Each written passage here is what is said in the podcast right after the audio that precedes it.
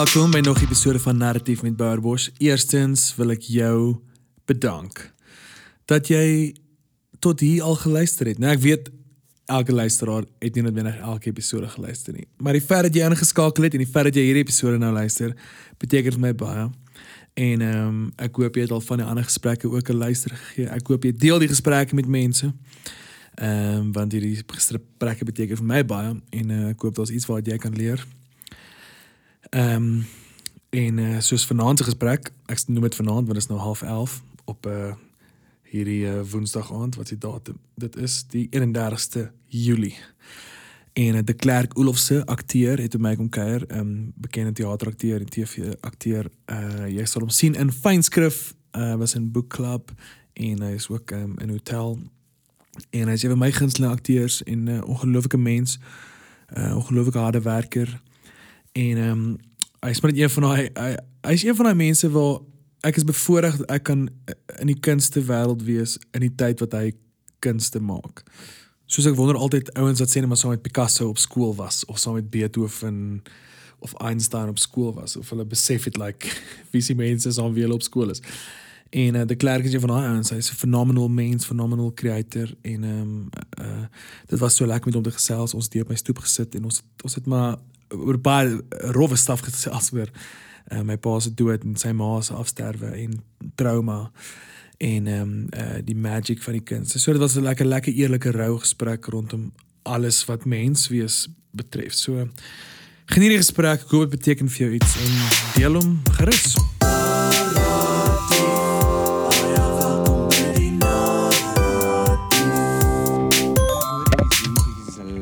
Ja, dude.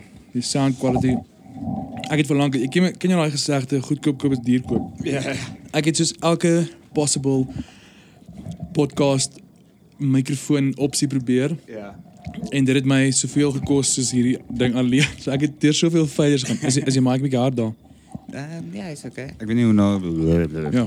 Ja. Maar hoor jy jouself lekker aan die mic? Ja. In jou Nee, ore, sê in jou mic. Kan jy sê ek in vandag ook 'n ehm daai warmbad liefde tune gaan Wat is dit? Dit is so like ons break out in hierdie Grease number. Ja. So cool van die show dat hy so ver is dat jy met die styl kan begin rond. Ja, ja. Maar nou moet ek goed gaan record by Johan en ek like my ore is klaar nie great nie. En dit was soos Moet jy sê? nou moet ek nog karakter like O, in die- karakters. stem. Dan as dit in die keel is dan hoor ek nog minder. En dit is like, alles het so cartoony geklink. Dis Johan se of Nee, ek kon sê dit is kan aan. Maar jy weet eintlik jy gaan môre terug. ja, ja, ja. Môre aand is jy weer daar. Ja. So net gou vir die luisteraar konteks te gee. O ja. Ek en die klerk sit nou hier op my stoep en ons elkeen het 'n Malibu en Coke weet jy wat moet ek dalk sê nie. Dis dalk 'n middag vir myself. Nee, dit, dit is nie. Ons Ons het- ons is almal daardeur. Maar ek is almal 35. Ek, ek drink 'n drink van 'n 16 jaar. Dis moet dit jonk hou. Dis die Peter Pan Peter Pan en almal. So ons sit op my stoep en kyk na die liggies en hier's trowers en biltong en toe ek die klerk Malibu en goed. Dis wat het jy met wat het jy gesê? Wat het jy met Ja, matriekvakansie? het my reg het matriekvakansie toe gevat. Was daar 'n goeie met vakansie? ja, dit was maar ons is nie een van daai ultimate plet plet rage O, nee, het nie- die mense die mense van die noorde gaan ons graag maak uit. Yes. Maar ons het nie dit gedoen nie. Ons het self um, in Boesmans riviermond met ses buddies gegaan in 'n tyd waar daar niemand anders was Maar dis great. Ja, so dit was op die eind pretty cool. So, ons het uitgegaan op ons matriekvakansie. Jy weet jy sê vir jouself, "Ag, oh, ons gaan net meisies ontmoet." Ja, ja, ja. En dan op die ou en ek het Ja. niemand ontmoet. Ja, ek het op die eind al wat ek gekry het uit daai vakansie uit was 'n vakansiewerk by die kroeg waar ons gaan kuier het elke aand want net ons was daar. Dit is ek het al wie ek ontmoet het op my trip was Dion Meyering van Glaskas en dans ja. ja. sy vrou want ons het uh, um een van my vriende was haar uh, is haar neefie en ons het by hulle gaan hulle uh, uh, hy is gaan vakansie hou in Jay Bay en toe sê ek vir die tannie kan ek asseblief kerk ek wil graag jou kar leen ek wil kerk ek was daai ou ook kan ek asseblief kerk toe gaan? Ek wil jou ek wil tannie se kar leen want ek wil kerk toe gaan. Op my matriekvakansie sy soos, ja laat laat so Nelda sommer saam gaan dis ek sê wie is Nelda? Dis dit nou dis is Nelda. Toe ontmoet ek haar voor ek vir Dion ontmoet het maar dit is die meisie wat ek ontmoet het op matriekvakansie een van my beste vriende se vrou. Op pad kerk toe. exactly. Dis amazing. wat is al konkwes kerk toe. So hoe was die dag? Julle julle shoot aan hotel 4 Ja, en shoot aan die tel 4. Ek het actually 'n rustige dag gehad. Um, ek het net twee scenes geshoot en Ja, ons staan aan die einde toe. Dit is so. Hoeveel weke oor.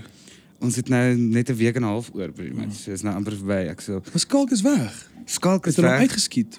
Ja, ons het hom uitgeskiet Yes. baie vinnig. So hy het kliphard gewerk vir soos 4 weke was omtrent elke dag op ons hy sien so. Ja, so ons het hom probeer uitskiet en dan moes ons nog vir James Borthwick is in Phantom of the Opera wat nou Tel Aviv toe gaan. Wow, wow. So ons moet so hom ek dink ons skiet hom teen Vrydag uit of iets Yes. wat hy ook kan gaan. So dit is Maar is volgende week seker rustiger want as daai karakters uit is, die storielyn seker bietjie minder. Ja, want nou is dis nou nie rustiger vir die res van ons wat ander scenes het nie, want nou moet hulle ons Ja, inhaal. natuurlik, natuurlik. Okay, maak sin. Ja, maar dit is cool. Ek het ek het so bol, maar dit begin nou, jy weet, so hier na die einde van die shoot dan begin almal met daai wat's uh Wat- wat's volgende vir jou? En jy kan dit sien almal se moedsaks en hulle skoene as hulle nou moet dink aan een hierdie is verby en twee and now I got to Ek het find something niks, else to ja. do. Ek dink ek werkloos. Ja. Shame. So dude, jy moet jy moet vir jou droewors gryp, biltong gryp. Jy hierdie is 'n jy kan hierdie is 'n podcast vir die siel, dis kos vir die siel, maar dis ook kos vir die liggaam. Hier is dit van oom Rossebulton. Nee, hierdie is van oom Spar. Oom Spar. Spar Want ek weet net almal almal in Joburg gaan jy jy moet uh, na oom Ross toe gaan. O, maar ja, by Almal in Joburg weet oom Ross se wors is die beste. Dis ek so. Hmm. well, as almal dit recommend, I probably have to dan do it. ja, dan weet ek nie of ek wil gaan dan nie. Dis almal al gehad het. Ja. Maar so voel vrem enige tyd vir my te sê as er iets is waar jy nie wil praat nie. Ek Okay, ek cool. kan hierdie show super goed edit. Ek sal nie eens hoor.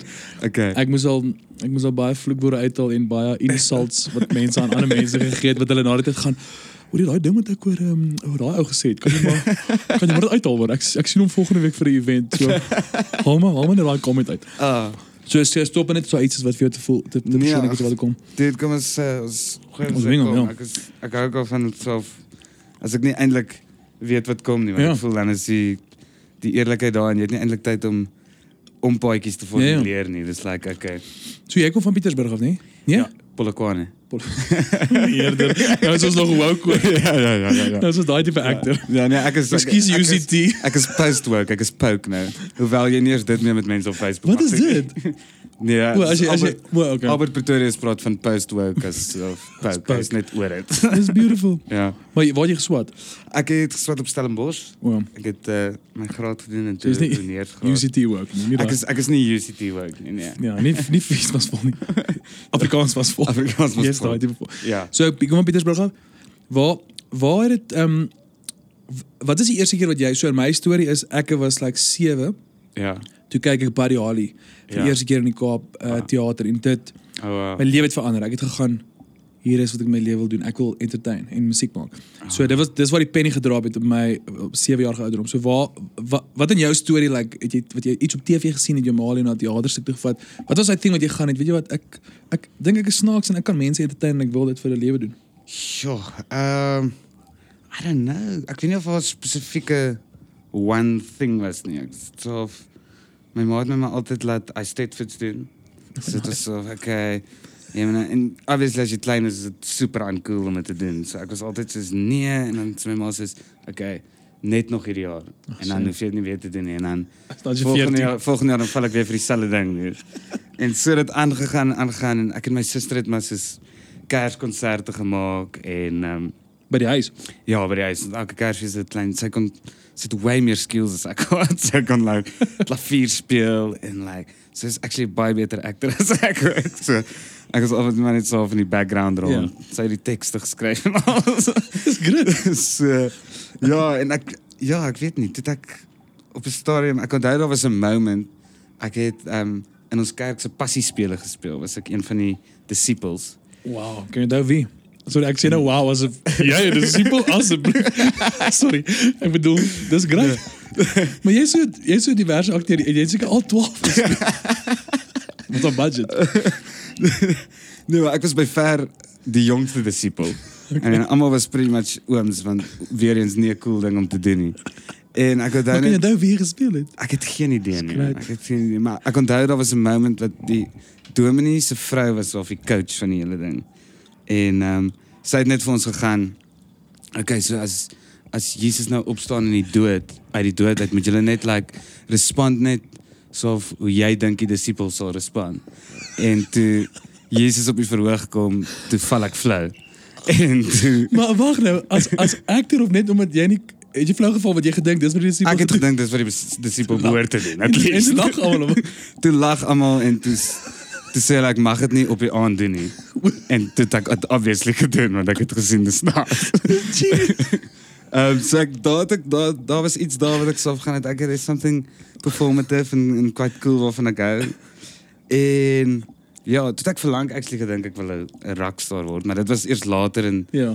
op op hoërskool gewees, maar ek onthou ook daar was 'n moment ek was ek moes laerskool gewees het want my broer wat ook actually ek dink 'n beter akter as ek sou gewees het, maar omdat hy nommer 2 was in in soos 2 van 5 en ek is 5 en hy is nommer 2, Okay. was dit so of, nee, jy moet maar iets professioneel gaan swat. Jy moet jy moet vir die klerk kan ondersteun jy nou.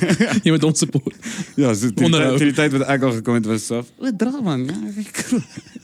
Man, anyway, hy het, hy het actually vir tiener toneel daai tyd het hy 'n uh, one man show gedoen, as ek reg onthou. En ons het vir hom kom kyk in Pretoria en het die show gedoen en ek het gedink dit was amazing. En ons het uitgestap in die foyer en toe was daar afkondiging in die teater wat hulle so afkondig oor die hele like teater net so gaan. Uh, David Olofse het gevra of as hy asseblief nog 'n kans kan kry. Oh, shit. En toe was hy net so of dit was nie sy beste performance nie, so he will do it again. No way. En ja, daar iets van dit het ook nog altyd by my gestiek. Daar's nog altyd vir my iets van like chasing that that perfect show Ja. wat obviously nog nooit gebeur het nie, maar dit is hoe- nogal cool om te dink jy kan dit jaag. Imagine mens kan so 'n moment hê met jou lewe. Ja. Met ander woorde, die einde van jou lewe, jy's nou jy op die doodspel dan kan jy gaan of Ja. jy kan nou kies ek gaan nou doodgaan en Ja. waar nou ook al wat gebeur hierna of jy Ja. kan gaan, weet jy wat, ek voel nie Ja. ek voel net ek het my bes gegee. Ja. Kan ek gaan nog 'n keer weer lewe? Ja, kan jy gou nie voor afkondig? Great is dit. ja. Ek sal definitief ek dink ek sal dit doen overall. Maar ek probeer net dink aan Sal jy doen overway? Ek dink so. Ek love die lewe man. Ek ek, Ook man. en die lewe is rof dude. Ek dink ehm ek almal gaan deur hulle fair share van trauma Of course. en uh die lewe is definitief amazing, maar die lewe is ook rof, maar ek dink ek sal dit weer wil doen man. Ek, Ja. ek love die human experience op elke level, op al die, al die seer en al die greatness van dit. Dis alles deel van die ride. Dis Ja. so cool en dis like ja, jy jy kan nie It's like my my pa het altyd hierdie rugby metafoor gehad en wat hy met die lewe is. So jy jy kan nooit jy kan nie bepaal hoe jy die bal gaan kry nie, you know, maar Ooh, nice. maar maar jou keuses het 'n massive invloed op wat jy met die bal kan maak. Ooh, nice. So ek ek ek hou nog van dit. Ek sal dit self. Dis soos ehm dis soos wanneer jy 'n teks lees dan die descriptions. Dit sê net vir jou wat moet gebeur. Ja. Dit sê nie vir jou hoe dit moet gebeur nie. Ja. Al wat daar staan is Johan en Liesel soen onder 'n boom. Ja. Dit sê nie vir jou hoe daai soen moet gebeur nie, hoe Ja. Johan vir Liesel moet approach. Dit sê net wat moet gebeur en en hoe dit gebeur is up to you. Ja, dit is 'n ek het in die in die boekklub was pretty much seker een van my eerste soentonele op op op skerm en die description van as ek die eerste keer Carly Hines se karakter sien, die Was description dit daai pik swinkie was daai vry. Nee nee, so die description in die teks van Louis Pretorius was hy hy gryp haar en hulle vry soos 'n krokodil wat 'n kudu in die water insleep. ek het dit vir Carly gegaan, look. Ek hakkel jy's die krokodil. Dit is genius. ja. Dis so 'n great beskrywing. Ja. Classic Louis. My eerste um uh onscreen hierdie mic is nou. My e- e- sorry, hierdie o, my eerste onscreen. Wel ek het ja, ek het een gehad in 'n swembad, Corneille van Rooyen, so ek geact het. Great aktrise, flippe cool meisie. Maar dit was so weird want dit was was in die winter geskied. Dit was soos full on winter en hierdie swembad toneel. Dit was net Ja. soos dit was een van daai dit was te koud om om Ah. om regtig ek wil nie sê om dit te geniet nie want jy kan nie nooit nooit 'n soen geniet op skerm nie want daar's Nee. 40 mense om jou. ja. So daai ek ek ek ek vertel nooit daai nie want hy voel asof hy nie tel nie, maar die ander was met Erika Wessels wat 'n phenomenal actress is. Tel verseker. En ehm ja, en toe ehm uh, en dit was ook soos jy prep jouself, jy maak jy maak hierdie groot ding van dit. Ja. Maar eintlik dis dis vir my op die einde was dit niks. Dit was vir my soos 'n wiskundige som. Daar's Ja. daar's 10 mense om jou en terwyl jy soen dan sê die direkteur, "Oké, sit jou hand agter haar Ja. agter haar hare, Ja. ehm uh, lig haar op of wat ook al. Dit is nie soos dit is soos Ja. glad nie. Dis nie romanties nie, dis nie sexy nie. Nee. Dit is soos letterlik dis soos die uh dis soos net om Maar dit klink nou asof ek nou sê Erika soen nie lekker nie as ek gaan as ek nou dit so beskryf as dis asof jy net 'n asof jy 'n um, 'n graaf vat en grond rondskryf. Maar dit is nie romanties soos wat op op skerm lyk. Dit is Ja. inteendeel is dit maar dis dis 'n tedious proses. Ja, ek onthou ook op die boekklub ook met Carly het ons ons het 'n sekstoneel gehad wat ook die eerste vir my was. Yes, ek is. en hulle was so of okay, you know guys, closed set, dit gaan net die die DOP en die sound guy en die director in die room wees. En almal kan by VT staan en Ja, exactly. Laat sê Exactly. almal gaan VT toe. Exactly, maar dit is presies soos jy sê, dan raak dit so meganies. Dit raak later dan sal die DOP gaan, okay, nou kort ek net die hand wat by die been opskuif. Dis so, okay, cool man. Hoekom hoekom is ek dan in my onderbroek en maar die snaakste was dit was so so as dit heeltyd geshoot shit en jy weet daar kom 'n stadium op set wat hulle net snacks bring om net so of almal die laaste go vir die Ja dag ja. gee. Morale So, boost. so net soos like na een van die cats in hierdie 16 jaar die ID net so ingekom en gaan. Uh guys, uh, daar's hot dogs al buite, kan ek vir julle kry? Ehm ons uh nee nee. nee. Dis horrible. Ja. Maar ek dink nou net aan jou passie spele. Ek sê ek probeer dink hoe baie pressure is dit op die ou wat gegaan het ek sal Jesus speel. ja. Dis hoe Ja. baie pressure. Hoe baie woorde moet ek hier Ja. net Wel die dominee se vrou het obviously vir hom gecast. Was dit was dit dom nie toe is? ek dink so. Dis 'n groot skoen om te val. Baie baie pressure. ja. En Baie goed dat die eh, wat die sin maak. hier. So jy so so okay cool. So daar was nie regtig hierdie moment hier. Dis maar net 'n klomp, 'n klomp gebeure rondom jou broer en suster wat ook van acting gehou het en dit maar was Ja. daar ooit 'n ander keuse op die tafel? Het jy ooit gegaan weet jy wat my by kom of my moet ek so iets gou gee? ja, ek het vir lank gespeel met die idee van 'n argitek word. Dit was my okay. nogals interesting. Ek het tegniese tekeninge was op daai stadium pretty much ek kan nie ek is baie aandag afleibaar. So ek kon nie op te veel goed gelyk fokus nie. So ek het gegaan hey, ek kan tegniese tekeninge doen terwyl ek na tunes luister waar ek my ander werk glad nie so kan doen nie. Wow. En so ek het dit vir tyd oorweeg want ek het gedink ek sou kan musiek luister en teken. Want as ek so of my jy moet ook wiskunde deurkom en staf. Ja, wat 'n nonsens. Ja, dis te moeilik. En toe het ek touch rugby gespeel saam met 'n klomp ooms op 'n stadion in Polokwane. So elke Dinsdag en Donderdag het ons een of ander veld touch rugby gespeel en dan die ou wat my kom oplaai het om te gaan, hy het altyd my gesê as hy shit kon oor hê, sou hy definitief 'n stokbroker gewees het. Mhm. Ek was so uh, weet nie wat dit is nie, maar Dit klink lekker. gaan ek, ja, ek moet net week om logistieke bestuur gaan swat en dan kan ek dit doen. Ek sê, okay, cool, dan skryf ek in vir dit by Stellenbosch, maar met die idee dat as ek in Stellenbosch gaan aankom, gaan ek eintlik maar net 'n band begin en O, ja. en, 'n rockstar word. Maar daai dit was was die band scene huge. Dude, Was dit die ja. foto na dansjare? Ja, ja, ja, ja, Ja. ja, dit was like al die dit was daai MK tyd wat almal Ja, ja. net explode. En die Stellenbosch die art scene. ja, dit was so ons is so een band in Port, dit was pretty much ons en, en die res van die bands was almal in die almal in die Kaap. So wag, so toe skryf jy in vir Bekom. Toe skryf ek in vir Bekom logistieke bestuur. Toe gaan my boetie vir my, jy weet jy gaan pakhuise uitsorteer vir die res van jou lewe. So ek sê nee, ek het nie dit geweet nie. Damn it, oom met die. Jy het gesê wat jy wil. Come on. Maar ehm um, toe in my is in my matriekjaar toe actually einde van my standaard 9 jaar toe, toe gaan ek en my pa ons het saam aardklop toe gejourney altyd net na 'n klomp players gaan kyk en toe het ons boks gekyk wat uh, Martinus Passon direk het en Niels Was van dit was dit met Jaarsveld. Niels en Quentin? Yes. Dude, ek het ook daai gekyk. Dis mind-blowing. Dit was ja, dit is dit was amazing. Net die die element van gevaar wat hulle in my as 'n audience member kon Ja. kon instil was ek het so wow, okay. En ek het daai selfe aardklop toe kyk ek slaghuis. Dude, ek het ook by aardklop bokse kyk met Quentin en Niels. Dis Ja. wat ja. En daai daai was Ek het die my- slag is ek nee. Ja, maar daai daai twee was my switch om te gaan ek, ek dink ek wil actually hierdie doen. Nice. En nog verder om te gaan, okay, Martinus en hierdie dudes is almal ook in Stellenbosch. So maybe is dit die plek waar ek moet gaan leer. En toe ek so gedabbel met die idee, dabbel in die idee en toe in my matriekjaar toe een van my buddies se pa oorlede. En toe is ek net soos man, jy weet nie hoe lank jy hier gaan wees nie en ek weet nie of ek elke dag wil opstaan en uh, 'n pakhuis toe gaan. Ja, ja. Goed uitsit nie. Ek sal eerder elke dag of ek sukkel of, of of ek arm is en of ek nie is nie. Ek wil net elke dag doen waarvoor ek lief is. Ja. Toe ehm um, vat ek my pa vir dinner. Wel, ek sê vat hom vir dinner uitbetaal, maar Paar kan ons gaan uitkyk. ja. En uh, toe het ek het gesê, "Lek, ek dink dit is wat ek wil doen." En hy was is Supportive. absolutely go for it. En ja. Maar dit is fascinating wat wat wat trauma doen hè.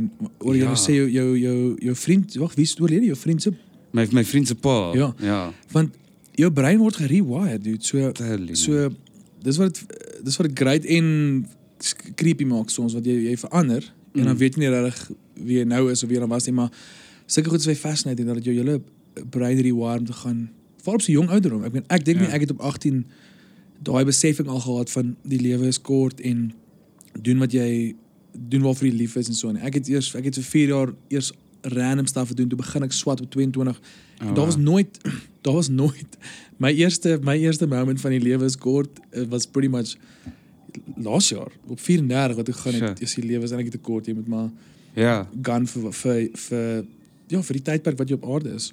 ja Wat maar jy nie kan nogal bepaal. dis nogal bevrydend, het jy nie Hier gevoel is nie? crazy bevrydend. Ja. Ja ja. Mal. Maar dis wat ek trauma doen. Ja. Dis fascinerend want hulle sê ons ons twee goed wat jou majorly transform in die lewe en en ehm um, is trauma en en liefde. Ja. Dis die twee goed wat jou heeltemal uh, uh, opdonder en ook kan opdonder. Ja. Soos wat dit al. Dis amazing. Ons het op um op Stellenbosch het Martinus ook hy die exercise met ons gedoen. Dit was Dit was ook om ek dink die exercise het baie levels gehad, maar dit was so om te kyk of jy in iets persoonlik kan indelf om iets te vind to help 'n karakter, maar dit was ook om jy te laat besef elke karakter wat jy speel is um is veel is 'n volronde mens en almal in almal se lewe iewers is daar 'n motoriese moment wat alles wat voor dit gekom het verander van daai een moment af. En ons het in die klas gesit en almal het hulle stories geshare van wat hulle vermoed tot dusver hulle motoriese moment was en jy kan meer as een hê. En dit is presies wat jy sê, meeste van die stories was liefde of trauma's. Ja. Quite interesting. Maar daar's 'n interessante ding wat ek eh, ek lees nou baie op oor trauma en ek lees baie op oor loss en like um en ons 'n fascinating ding. En ek is nogal baie erg op mental health deesdae want ek ek voel ek's baie sper so laat in my lewe, maar daarom is ek nou daar. Ja. Want mental health is is as as mens omgee oor jou fisiese gesondheid, jy gaan dokter toe of jy eet gesond, dan Ja. dan maak dit nie vir my sin dat mense nie moeite doen met hulle met hulle breine en hulle siele nie, my nooi. So deesdae is dit vir my nogals fascinating en ek dabble baie met die idee om 'n beter verhouding te hê met my bitterheid, my jaloesie, my kwaad, my mense noem dit negatiewe emosies, maar dit is eintlik net deel van wie jy is. Jy's nie mens word nogal groot en jy dink jy's twee mense want jy jy jy het so 'n goeie verhouding met jou happy memories. So wanneer jy happy is en wanneer jy bly is vir iemand en wanneer jy celebrate en wanneer jy ehm um, ekskuus wanneer jy op 'n goeie spot is in jou lewe. Jy bou 'n gesonder verhouding met daai emosies. en dan wanneer die ander opkruip, dan is dit asof jy voel jy's nie meer jouself nie. Jy voel jy's 'n ander mens, jy voel jy's 'n donker mens, ewe skielik Ja. wat jy nie is nie, maar die punt is al daai goed is maak deel uit van wie jy is. Dieselfde Ja. amazing de Klerk wat kan happy wees en mense laat lag en wat bly kan wees vir iemand is dieselfde mens wat ook moer se bitterheid kan ervaar en jaloesie en en iemand en kwaad is iemand. En dit maak jou nie twee mense nie. Dis dis Ja. een mens, maar ons het net 'n beter verhouding met met sekere emosies en dan voel jy op die ou en dit is twee mense. So ek is nogal op 'n plek wat ek nogals dans met daai donkerder kant van my. Nie donkerder Ja. kant nie, maar daai kant wat gaan so ek het 'n bitter kant aan my en ek het 'n jaloesie kant. En hoe Ja. kan ek daai kant van my net beter leer ken en Ja. ja. 'n beter vriend raak dat ek nie so vervreemd is van hom nie. Dit is amazing vir my hoe mens um, en ek dink dit was vir my die rofste van ouer word. My so my late 20s was vir my nogal wat jy nou? ek is nou 30. Ja. So dit was vir my net so ding van jy begin op daai stadium het ek dit gesien as ek is besig om iets van myself te verloor want daai daai happy da, hoekom is daai happy nie meer altyd hier Ja. nie and then and then you start questioning a lot of stuff en ek moet sê van na 30 is dit wat jy nou sê jy jy embrace amper aan daai dele van jou want that is what makes you a full round person Ja.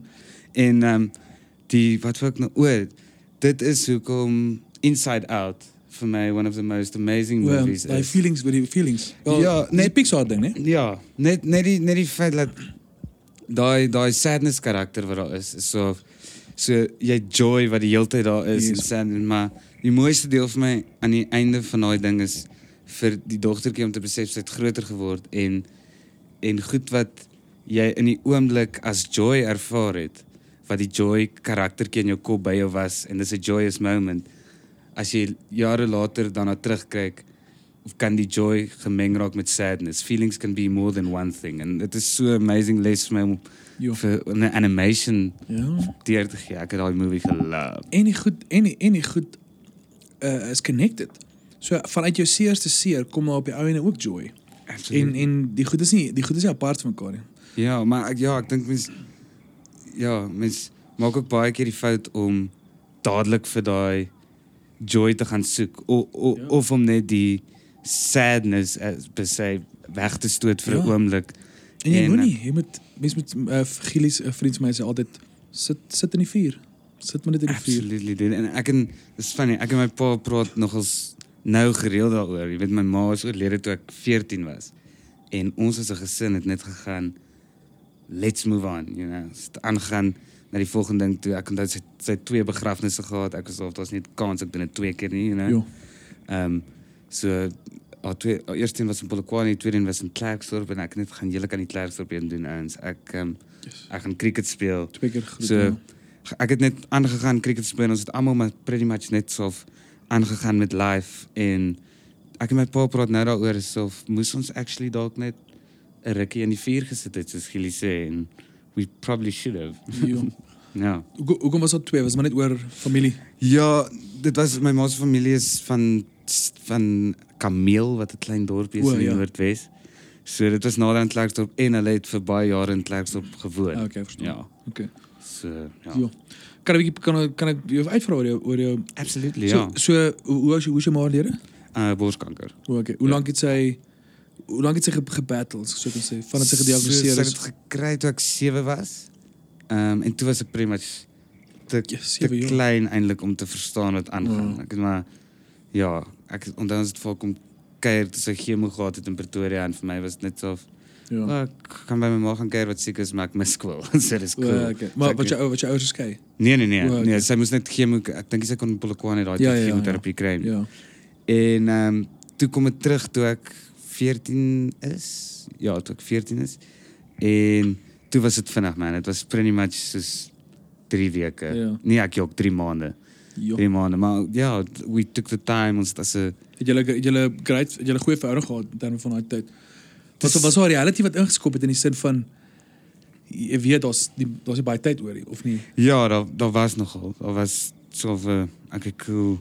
Ons het as 'n gesin saam weggegaan om te gaan groet, maar toe was dit selfs toe was dit nog nie vir my Ja, regtig 'n reality nie en ek, dis vir my nou ja, dit dit vang my nou so af om te gaan wat was my verhouding met haar, you Ja. know, want sy sal sy's al langer oorlede as wat ek haar geken het. Wow, wow. So ek ek wonder, ek was ook maar 'n moeilike kind dan. Ja. Of nie 'n moeilike kind nie, ek is net so 'n teenager Ja.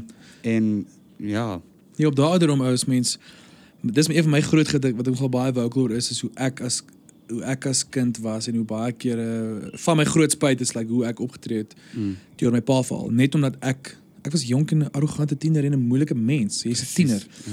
en in hindsight dan kruisig jy jouself nogal vir vir Mm. hoe jy was maar aan die ander kant almal doen maar net die beste met wat hulle het in hulle hande op die dag en en, en Ja. en dis ja dis dis pointless om jouself te kruisig vandag en ek dink ook my pa het baie grace gehad met my as mens Mm. Maar vir vir vir, vir ons was my pa so leer aan aan kolonkanker en hy het uit like 3 of 4 jaar amazingly gebattle, maar daai eerste keer wat hy ons by ons die gesprek gehad het as 'n gesin ja. En gevoice het en gesê het cool hy het nou hy het nou kanker en hy gaan nou beklei. Dit is dis so 'n massive skok in die sin van ek was dadelik soos okay, ek trek terug Potch toe. Ja. Ek gaan dadelik my lewe net stop en op hold sit en kind of Ja. net hier wees en dit is weird en, en hy was net soos nee, almal gaan aan met hulle lewens Ja. ek gaan dit fight op my manier en my way maar ons 'n vreemde ding wat inskop rondom 'n uurglas wat net gaan nou sal stopwatch.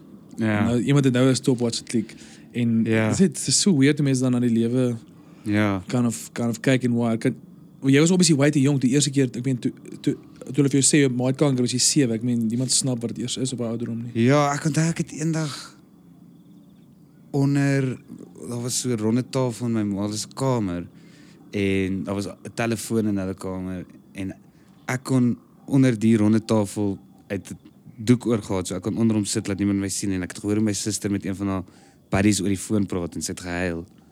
En dis ek so ek onthou net ek het toe een keer vir haar gevra na daai ek het onder die tafel uitgekom en vir haar gaan gaan mamma doodgaan. Nee. En sy is so nee, sy dink dan nie so nie. En you know, sy sewe jaar gaan jy, oh, okay, wel as dit die waarheid is, Ja, gaan maar aan. gaan ek met my honde speel of Ja. whatever, ja. Yes, ja, okay. Ja, maar dis dit dit is ja. dit is nogal so 'n weird ding. En ja, ek ons het nie so ek sê ek my pa se baie maybe moes ons in die vuur gesit het, maar hy het ook op sy manier so kick-ass way om Ja. te deel met goed man. Hy het um, hy wou eintlik gehad het sy moes almal vir ons 'n brief skryf na die einde toe, maar sy was regtig te swak Ja. om dit te doen.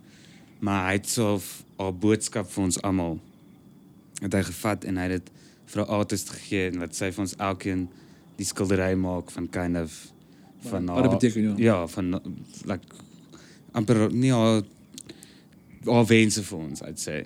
Ja, en so ons het elkeen hierdie like artwork wat jy net so nou en dan kan kyk en gaan, ah, okay, that's that's Ja.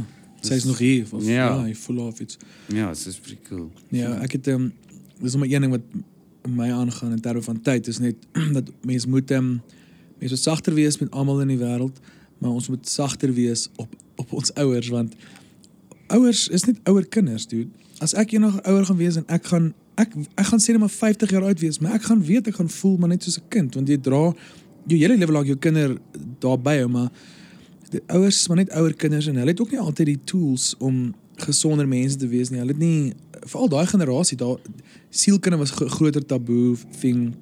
Daar Ja. was nie daar was nie om- te praat oor emosies was 'n joke. So ja.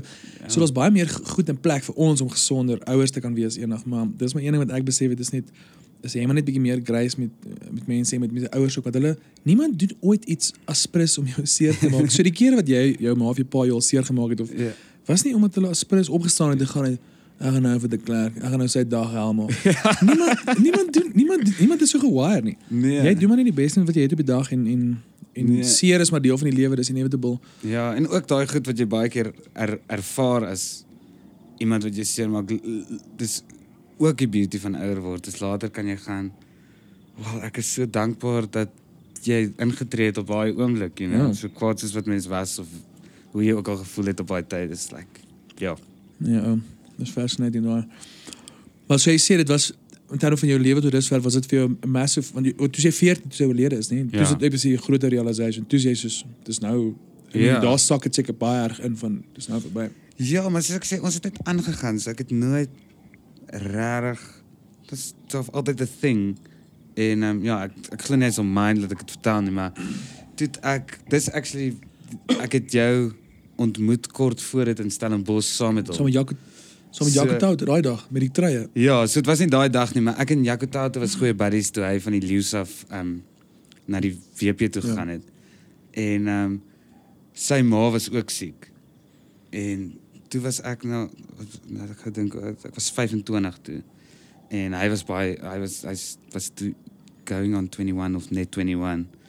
Um en hy was op 'n rugby kamp iewers saam met die WP en hulle het hom gebel en gegaan jou ma siek om na huis toe kom. En ek het vir hom gewag by sy huis en ons het sy sak gepak en terwyl ehm um, hy sy sak pak kry die call wat pretty much gaan Nee. is dis te laat, you know.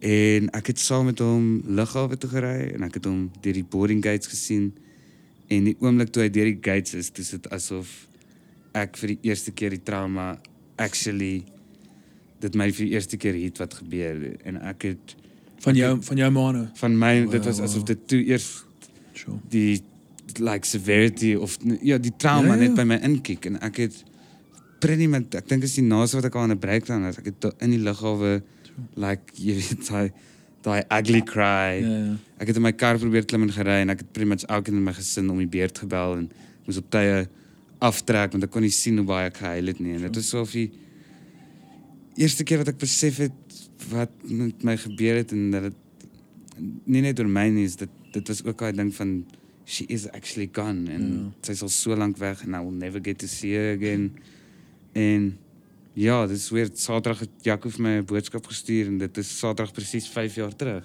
So. So dit is net soos ek kyk wow.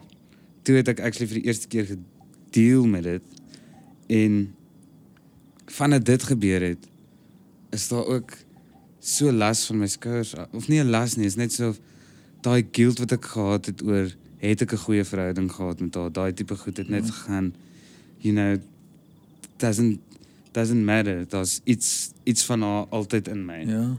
En ehm um, ja, dat sy het soveel grace gehad en Ja.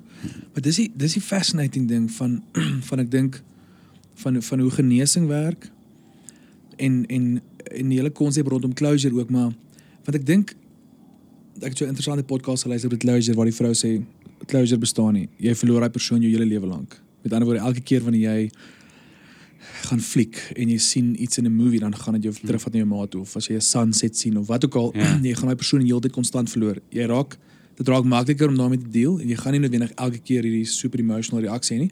Maar jy verloor daai persoon jou hele lewe lank. Dis die Ja. dis die uitkoms van die gesprek, maar wat ek nou wou sê rondom jou is dat dit eers baie later ekskuus, baie later ingeskop het, dis ek dink dis ook die die amazing ding van van ons as mense se siele en coping mechanisms want ek dink goed skop in om jouself te beskerm om te gaan in hierdie tyd ek's 14 jaar oud ja ons gaan nou aanhou werk en en en ehm um, jy deny nie dat sy dood is nie maar goeie skop in jou jou ehm um, dis jou security system kan ek amper Ja. sê skop in en en en doen alles wat ek kan doen om my as bouer en de Klerk te kan veilig hou in hierdie in hierdie tyd van iemand is nou van hierdie aarde af. ja. En dan dan wanneer die tyd reg is en ek voel dis ek voel dit gebeur obviously dit gebeur aan elke keer met ander anders met almal maar wanneer jy reg is dan sal dit begin kan of release. En ek dink dis vir my mooi wat jy nou gesê het is die feit dat dit eers later gebeur het en dis wanneer jy amper meer reg was vir om deur so iets te gaan en maybe oor 10 Ja. jaar het jy weer so 'n moment maar ek dink dis wanneer ek baie net dankbaar is vir hoe ons as mense gewire is want ons het soveel goed wat ons eintlik back en ons wil gesond hou en wat vir ons wil fight ja. en wat mense kan of ook moet vertrou in die proses vertrou en en dit lyk my anders vir almal. Nie almal kan dadelik na uh, afsterwe inskop en okay, terapie, hier gaan ek. Dis Ja. dit werk nie so nie. Mense is nie robots soos dit nie. nee. Dit goed gebeur in verskillende tye, verskillende fases en mense moet mense moet oop wees vir dit en ek dink ehm um, dis maar wat dis maar deel van 'n human experience wat ek nou gesê het, is ek sal die actually lewe wil oordoen once Ja. met al die ups and downs. Ja, absolutely. Ag, dis ja. Nee, is awesome dude, maar ja, ek is met jou. Ons albei is en, enkel ouer kind nou Ja. en uh, ons is deur dit. Ehm um, Hoe hoe ehm um, hoe jy gedeel om? Ja. Het jy gedeel? So dis dis interessant. Ek ehm, ek was ek's baie ek's ek's nog steeds vandag flip my lief my pa het 'n massive rol in my lewe gespeel. Was ongelooflik supportive Ja. met met al my drome. Ek meen om ek sê altyd om van Potchefstroom af te kom en te gaan, jy wil musiek doen vir 'n lewe Mm. en jou ouers is soos cool. is is mind blowing. So so dit was my pa gewees. Hy was soos okay lekker. Kom ons kry vir jou gitaar. Super Wow. support van alle opsigte. Ek dink ons ons het nie 'n slegte verhouding gehad nie, maar ons het Mm. nie ons het nie die, die beste so my pa was 'n baie stil man en ek Ja. is ook redelik 'n gro groter geïntrovert, maar 'n groot deel van hoekom ek van my kant af dink ek ook nie regtig 'n verhouding ooit gepush het nie is omdat ek uh, uh, ek was 'n regtig groot ass vir myself toe ek jonger was. Mm. En ek het baie goed afgeleer en ek het baie goed geleer en, en baie van die goed het van my kant af gekom in terme van wat wat ek uh, geskop het teen teen goeders. So ehm um, so dit was vir my flippende rol van die sin van ek het 'n ek wil nie sê 'n strange verhouding gehad nie want dit was dit was dit was amazing dit was net 'n stillerige verhouding. Mm. En ehm um, so dit was dit was obviously super brutal in daai sin. Ehm um, uh, ek was letterlik waar ek baie dankbaar is. Ek was daar toe my pa uh oorlede is. Like hy's letterlik in my arms oorlede. Ek ek kon hom ek kon hom vashou. Uh ek kon my oë uithuil en ek kon vir hom jammer sê oor al die goed wat ek ge- aangevang het, al die goed wat ek oor hom gevoel het. Dit was like hierdie dit was hierdie regtig ridiculous Hollywood moment dude Mm. van waar uh, my pa lê op die bed. Hy's in my arms. Uh, hy's besig om sy laaste asem te gee. Ek eh, ek huil en ek sê net alles en alles en alles en ek kon hom so groet. Ek uh, en Mm. ek is tot vandag toe nog super dankbaar dat dit so gebeur het omdat ek kon closure kry in daai sin van dis Ja. goed wat ek te bang ek was te pussy om dit in in persoon te sê en te gaan hoor ek het nodig om paar te sê ek jammer oor hierdie en hierdie goeters en Ja. um, so ek ek was dankbaar dat daai sin en ek dink ek dink ek ek is op daai plek waar ek ek dink dit gaan my nog op 'n groter wyte tref as wat dit my al dinge getref het ek ek dink nie ja ek weet nie ek eh, ek dink bietjie nog al min doen dit is die eerste keer ek sê wat iemand my vra rondom dit maar ek eh, ja ek dink ek wag of ek wag vir daai moment waar dit my gaan tref soos wat jy nou gesê het by die lughawe Ja. of uh ja, of dit gaan maar net in kleiner sarsies gebeur elke keer wanneer ek sê net maar 'n fliek kyk oor 'n pa en 'n seun of seker goed, seker goed Ja. roer my erg. Soos as ek enige pa seer verhouding sien of so iets, dan roer dit my. Maar soos ek sê, nee nee dude, dis een ding wat ek geleer het is ek uh, ek is maar net sagter op op op my pa net oor omdat ek jonger was, ek soos baie streng en jy's ouer, jy moet beter weet en dis nonsens. Ja. Almal is net mense. So uh, ja, dis 'n goeie vraag toe. Ek ek doen nou baie moeite rondom klomp staf in my like kinderdae en kindertrauma en ek Mm. dink een van die goed is om bietjie dit te revisit om net uit te figure wat ek sou graag 'n pa wil wees eendag en kan of, Ja. en wat ek glo in die, ek glo in daai konsep van 'n goeie pa en seun verhouding. En ehm um, ja, ek sal net wil uitfigure hoe die dynamics is rondom ons. Dis crazy. Ons like my ervaring was wat ek jonger was eintlik nog al dieselfde. Ons pretty much al vyf voor my ma se bed gestaan en so gekyk as hy gaan, jy. En ons het ook elke 'n kans gehad dus, om ons goodbyes te sê en ek het ook apologize vir soos ek en daai tyd daai tyd was dit super baie guilt. Ek onthou ek het jammer gesê want ek het al een keer in die kombuis gestamp want ek was kwaad and I felt so so guilty about that en you know na die ervaring wat ek 5 jaar terug toe gehad het op die lughawe is dit so of nou vir my 'n ding van ek ek regret baie minder goed in my lewe maar ek voel skaam oor baie goed Ja. En Ja. that that I can I can eerder met skaam en embarrassment lewe because it happens to me daily Ja. ja. as wat ek met daai skuld amper saam Ja. het.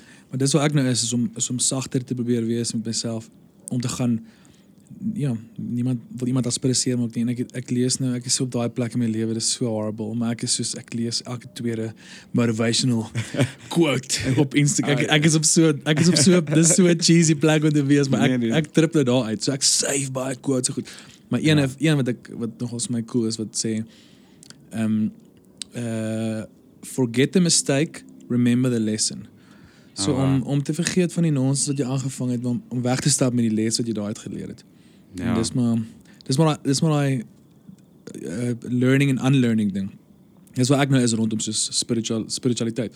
Ek weet of jy of uh, wat jou vibe is rondom enige vorm van geloof of spiritualisme nie, maar vir my ek so op 'n massive afleer mission om te gaan Ja. ja. want ons Christendom so ek dink die eerste fout wat mense maak is om te dink almal wat Afrikaans en wit is is 'n Christen, maar in, maar ons kom uit ons kom uit aparte dinge en daai milieu uit waar dit nogal so was. Ja. Maar dis so tainted. Ons Christendom is so tainted meaning as jy 'n Afrikaner is want dit kom met 'n moerse onderdrukking stempel saam met dit. Kom oor al julle volke klap ja, maar kom ons onderdruk gou net gou jou buurman ja. of die die God is lief vir almal, maar nie vir die swart mense nie. So ehm um, so dat ek nou op 'n plek waar ek nog ons baie daai staf moet afleer en en nuwe goed moet uitfigure vir myself oor wat ek glo rondom glo. So som op daai topik in terme ja. van enige vorm van spiritualisme is dit vir 'n belangrike ding in jou lewe mediteer jy of uh geloof sulke goed dit gaan nie oor wat die vraag is nie wat jou Ja. geloofsoortuiging nie ek Nee, nee, nee. dink in general of of dit vir jou 'n belangrike rol is is dit vir jou Nee, glad nee, ek dit is nogal wat jy nou gesê het met so of die, die hele ding van Afrikaans Afrikaans en wit wees en en daar's miskien meeste van die tyd 'n assumption.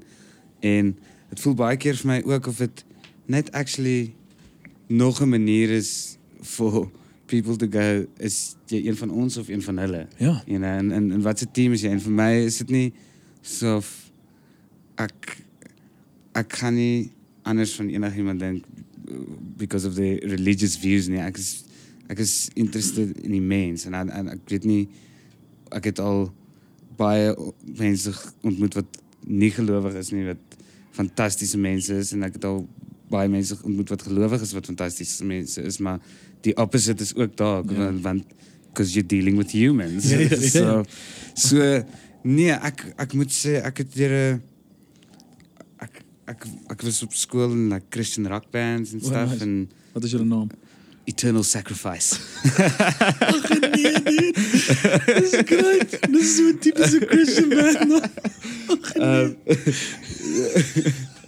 so ja, ek was ek, ek was quite quite heavy into it geweest, maar ek dink op op universiteit het ek kry obviously ook vir die eerste keer die kans om uit die nes uit te wees en eintlik maar jou jou eie gedagtes rondom goed te vorm en toe ek eers deur 'n angry phase gegaan wat ek so of baie kwaad was vir die kerk. Uh, Jy's as gevolg van daai goed wat jy genoem het is so of how can how can you die, hoe kan jy die skrif sê ons is almal equal en jy you, you don't live that ja ja you know dit was my altyd so die eerste ding die eerste ding wat my begin uitfreek het rondom veral die Christianity wat ek geken het was die feit dat dit nie inclusive is van almal in ons Ja. land nie. Dit my completely uitgefreek. En ehm um, later in my, later in my universiteitsloopbaan is dit ook so of jy raak vriende met mense van verskillende seksualiteit ook Ja. en toe raak dit vir my nog 'n nog 'n ding aan tap. En ehm um, toe obviously al die ons het 'n play gedoen met die naam Woza Andries wat gebase is op Woza Albert wat Woza Albert het basies was 'n struggle play wat basies die vraag gevra het en ek dink dit was in 81 gedoen. Maar dit was twee twee swart dudes um, wat hierdie play gedoen het en hulle het interviews met mense op die straat gedoen en het rondom dit geworkshop maar die play het basies gegaan oor as Morena as as hierdie Jesus nou Suid-Afrika toe kom. What would he make of this situation? Wow.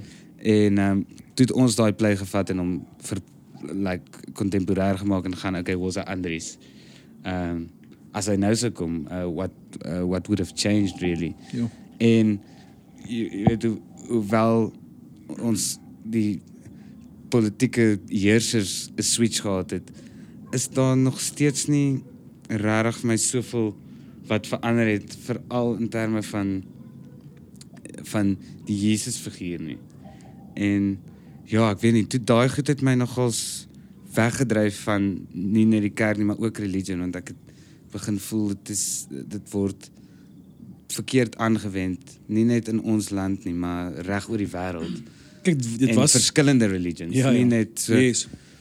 so toe ek so gaan I don't know if any any of these enige organ enige organized ding is dodgy. Ja, ek ek weet nie of dit of dit sin maak vir my en veral dat mense mense in die naam van 'n upper being waaraan hulle glo besluite neem nie. Ja. Felt felt very very dit het nie reg met my gesit nie, het felt uncomfortable. En so ja, ek is um ek weet nie ek ek cruise my aan. Ek is ek dink ek is baie spiritual. Ek hou ek wat ek hou van kerk is die sense of community. Ek dink Ja. ook dis hoekom dit daar is om om mense bymekaar te bring en en saam vir 'n oomblik 'n week en eh, 'n moment te vat ja, die community ding. Ek dink daar's ges, daar's gesonde staf aan om 'n community te hê waar, waar mense jou Absolutely. kan accountable en daai goed. Ek dink ek dink maar die mense is messy man. Mense is ek dink ek dink ja, dit is net uh, ek weet nie. Dit is te tricky. I don't know. Dit ja, dit is dit is super tricky, maar ek so ek dink ek bou in 'n sin vir my 'n paar sulke communities waar ek net vir 'n tyd Ja. En en, en is ook wat hoe- hoekom soos Ryan Wilson van The Office sê, ehm um, hy sê kuns is gebed. mm, Soos o- ons hoef nie in die strikte val van 'n sonnaand diens is die enigste vorm van spiritualisme of uh of wat ook al jy of meditasie mm. om om 'n teks te doen op stage en daai die storie van Woza Andries nou te doen. Hoekom is dit nie worship of hoekom is verstaan daar's wat wat jy dink as mens en wat vir jou gekommunikeer is as Mhm. wat is 'n worship moment of wat is 'n spirituele moment is nie meer wat dit net was nie. Dit kan nou enigiets wees. Dit kan jy wat 'n podcast luister, dit kan jy wat 'n uh, uh, wat ook al uh, vir high five deel met 'n vreemdeling.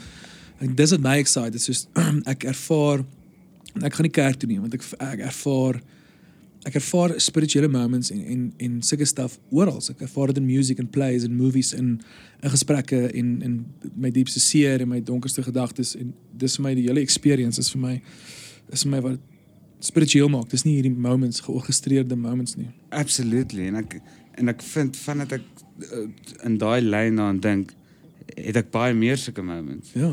Ek ja, ek so so partykeer sal dit uh, like al alles wat ek nou gaan noem gaan super hippie klink. For it.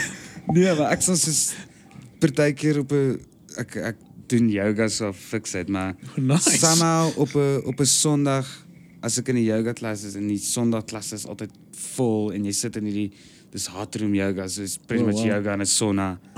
En ehm um, dan sit jy net soos okay vir 'n uur koop ek saam met hierdie mense in Ja, en jy sien hierdie jou energie is hier, Ja. fokus is hier. en dit, dit en dan het ek op ander dae weer wat ek so net in die berg gaan stap op my eie en jy weet, as jy agterkant van Tafelberg as jy daar in Newlands Forest se kant toe gaan is daar soveel watervalle en goed en ek o- o- ook daai ding van ouer raak en nie die jong jong ouetjie verloor nie dan partykeer sit ek met my backpack neer by 'n waterval en dan speel ek. Ek's letterlik hande vier voet en Nice. soos die water afkom en ek sien 'n klip blokkie water en rol ek die klip Wow, weg dis laat die awesome. paadjie koeler raak en so speel ek tot onder by die waterval en is net vir my so 'n manier om vir vir hoe wie ook al in kontrol is ja. of control is also the wrong word I guess maar wie um Ja, ek verstaan, ja. the the creator Ja. om net te gaan ek het maybe vandag 'n paar klippe uit jou pad uitgerol you know if if the Nice. time comes let's see Dis so mooi, dude. Dis awesome. So, ja, sulke ek ek vind spiritual spirituality en sulke Ja, moments. Dis vir my 'n baie dis vir my 'n consciousness ding en dis vir my 'n kop ding. Met ander woorde, jy kan dit jy kan dit in alles ervaar. Jy kan mm. Spiritual en dit dit klink nou as super ooh, soos dit klink nou baie holy as ek dit sê jy kan Ja. spiritual moments in alles ervaar, maar spiritual moments is nie net hierdie hierdie moeë diep goed nie. Dit is Ja. dis wat ek sê, dis so met 'n vreemdeling 'n high five te gee of 'n Mm. funny interaksie met 'n kassier of 'n petroljoggie of wat ook al. Dis uh vir my is dit uh, is my 'n uh, manier van dink en leef. En ek dink dis wat ek Ja. van Beer so baie hou. Hy is Ja. my ook so. Hy's hy's op die hy's my op 'n konstante hy's op 'n mission. Ja. En hy hy hy, hy put spiritual spiritual stuff uit alles uit. Nie net uit een vorm van 'n ding uit nie en hy vra vra en hy en dis wat dit Ja. is vir my. Dis om En- te reis. I I actually joy op daai journey wat Ja, dit so dude. amazing maak. Ek Ja. jy weet dis nie dis nie vir almal so nie, maar baie keer sien ek mense se struggles met wat hulle wat hulle natuurlike ge gevoel is en en what they have been taught is the right thing. So ja, Ek het die vandag- joy. Ek het vandag hierdie gesprek gehad met met 'n vriend van my Joshua. Jy jy doen jouself amper 'n onguns in die lewe as jy net stiek by een ding. Ja. As jy net in een ding vasglo jou hele lewe, mis jy so uit op jare se ander idees. Ja. En ons niks verkeerd om iets te vat by by boeddhisme of iets te vat by ateïsme of wat ek verstaan jy, dis Ja. jy limit jouself net as mens om om nie oop nie ook nie oop te wees om nou uh, uh um om net te gaan vat by alles. Ek sê altyd Ja. like die lewe is my 'n potjie kos. Ek gaan net skep wat ek wat ek van hou. Kos is 'n moer die mekaar spoel en ek eet anyway nie alles nie so, maar ek gaan vir my vleis skep en aardappel en maybe wortels. Ja. En dis maar ek dis maar wie ek wil lewe en dit kom uit verskillende plekke uit. Ja, en dit is daai daai ehm you know, amper vat vat oral ietsie en wat wat vir jou werk, is you kind of make Ja. up your own. Is ook die amazing want ook uit die yoga uitkom so partykeer doen ons 'n little short um med meditation net so to get everyone on the same kind of page. En die meditation het ek nou oorgedra in so of my pre-show rituals en like as ek klaar opgewarm het Oh nice. eh ek doen gewoonlik 'n physical warm-up en dan 'n voice warm-up en dan sit ek net gou vir 'n oomblik in hierdie meditation en dit is quite spiritual want die Like 'n focus oefening kan of. ja, en dit is net so om jou om jou mind te clear van goed, maar waarop dit ook basies neerkom is jy die doel van die meditation is to approach with a beginner's mind. Ooh. So dit is vir my veral helpful in teater om te gaan. The beginner's mind is ek gaan nou hierdie hoewel ek dit al klomp keer gedoen het, hierdie mense sien vir die keer. eerste keer so aan net do it like it's the first Nice. first time and that keeps it quite real. Maar dit kan jy ook toepas op die beginner's mind is eintlik elke dag baie goed vir mense want it's, if you approach anything with a beginner's mind then you know nothing and you learn all the time. Nice. Ja. Dis great. Dis awesome daai. Ek wil meer chat oor jou oor acting. so jy sê jy's nogal so jy sê is hooked. So jy sê is like jy sê addict nie. Maar ek wil ek wil eintlik vir jou vra wat dink jy is dit wat jou so hook aan acting? Want met music is dit vir my daar's 'n magic daar's 'n magical element aan musiek meaning ek is nou hier in my flat en ek skryf 'n song en ek record hom en ek sit hom op iTunes en dan beland hy op vreemdelinge se harte en hulle ore en die lyrics beteken vir hulle en en en, en dis letterlik jy het 'n verhouding met 'n vreemdeling Mm. en jy het, jy het inspraak in 'n vreemdeling se lewe en dit is die, een van die most powerfulste stuff wat jy kan een van die powerfulste beroepe waarmee jy kan eh, eh, besig wees is die kunste. So dis my thing is is ek sê altyd ek ek maak musiek om te voorleef of ek skryf om te oorleef emosioneel meer as finansiëel want dis vir my 'n moerse helende beroep Ja, wow. want want ons kan ek kan skryf oor my seer en ek kan skryf oor die staf wat in my lewe aangaan en jy kan dit deel en mense relate met dit met almal gaan deur moeilike tye of almal was verlief of wat ook al. Ja, en is amazing, is soos jy sê, jy weet nie op wiese podcast, ag op wiese playlist land daai. Want dan nou jy, soos wie wie is een van jou favorite artists op die oomblik? Wat luister jy nou? is so op die oomblik is ek ek het 'n baie ou band, hulle is nie oud nie, maar lanklaas iets net uitgebring hier van Pretoria. Het ek actually eers onlangs ontdek met die naam Die See. O ja, nice. Dude, en ek is net like Ja, maar dis Jaco though. Dis Jaco hulle mos. ja, Ja. Okay, maar noem gou 'n internasionale band. Anderson Park as ek op die oomblik Ja, nog. just dude. Man, luister jy dit? Dude, daai No hy way. is my ultimate. Ja. Ah, dis insane. Maar my punt is, so jy jy het hom nog nie ontmoet nie. ja. Maybe gaan jy. Groter kans dat jy hom nie gaan ontmoet nie. maar tog het daai vreemdeling in Amerika songs geskryf wat jou hierso in hierdie derde wêreldland in Afrika so jou roer en inspire en wat ook al. En dis magic. Ja. Jy laat 'n vreemdeling in jou ore en in jou brein en jou hart inkom. So dis die ding met music vir my. is Daar's hierdie magical element aan dit wat wat magies is wat mense nie kan beskryf nie. So ek wil weet wat daai is vir jou met met acting en karakters. Is dit vir jou die ding van om verskillende stuff te kan speel, verskillende mense te kan word in 'n mate?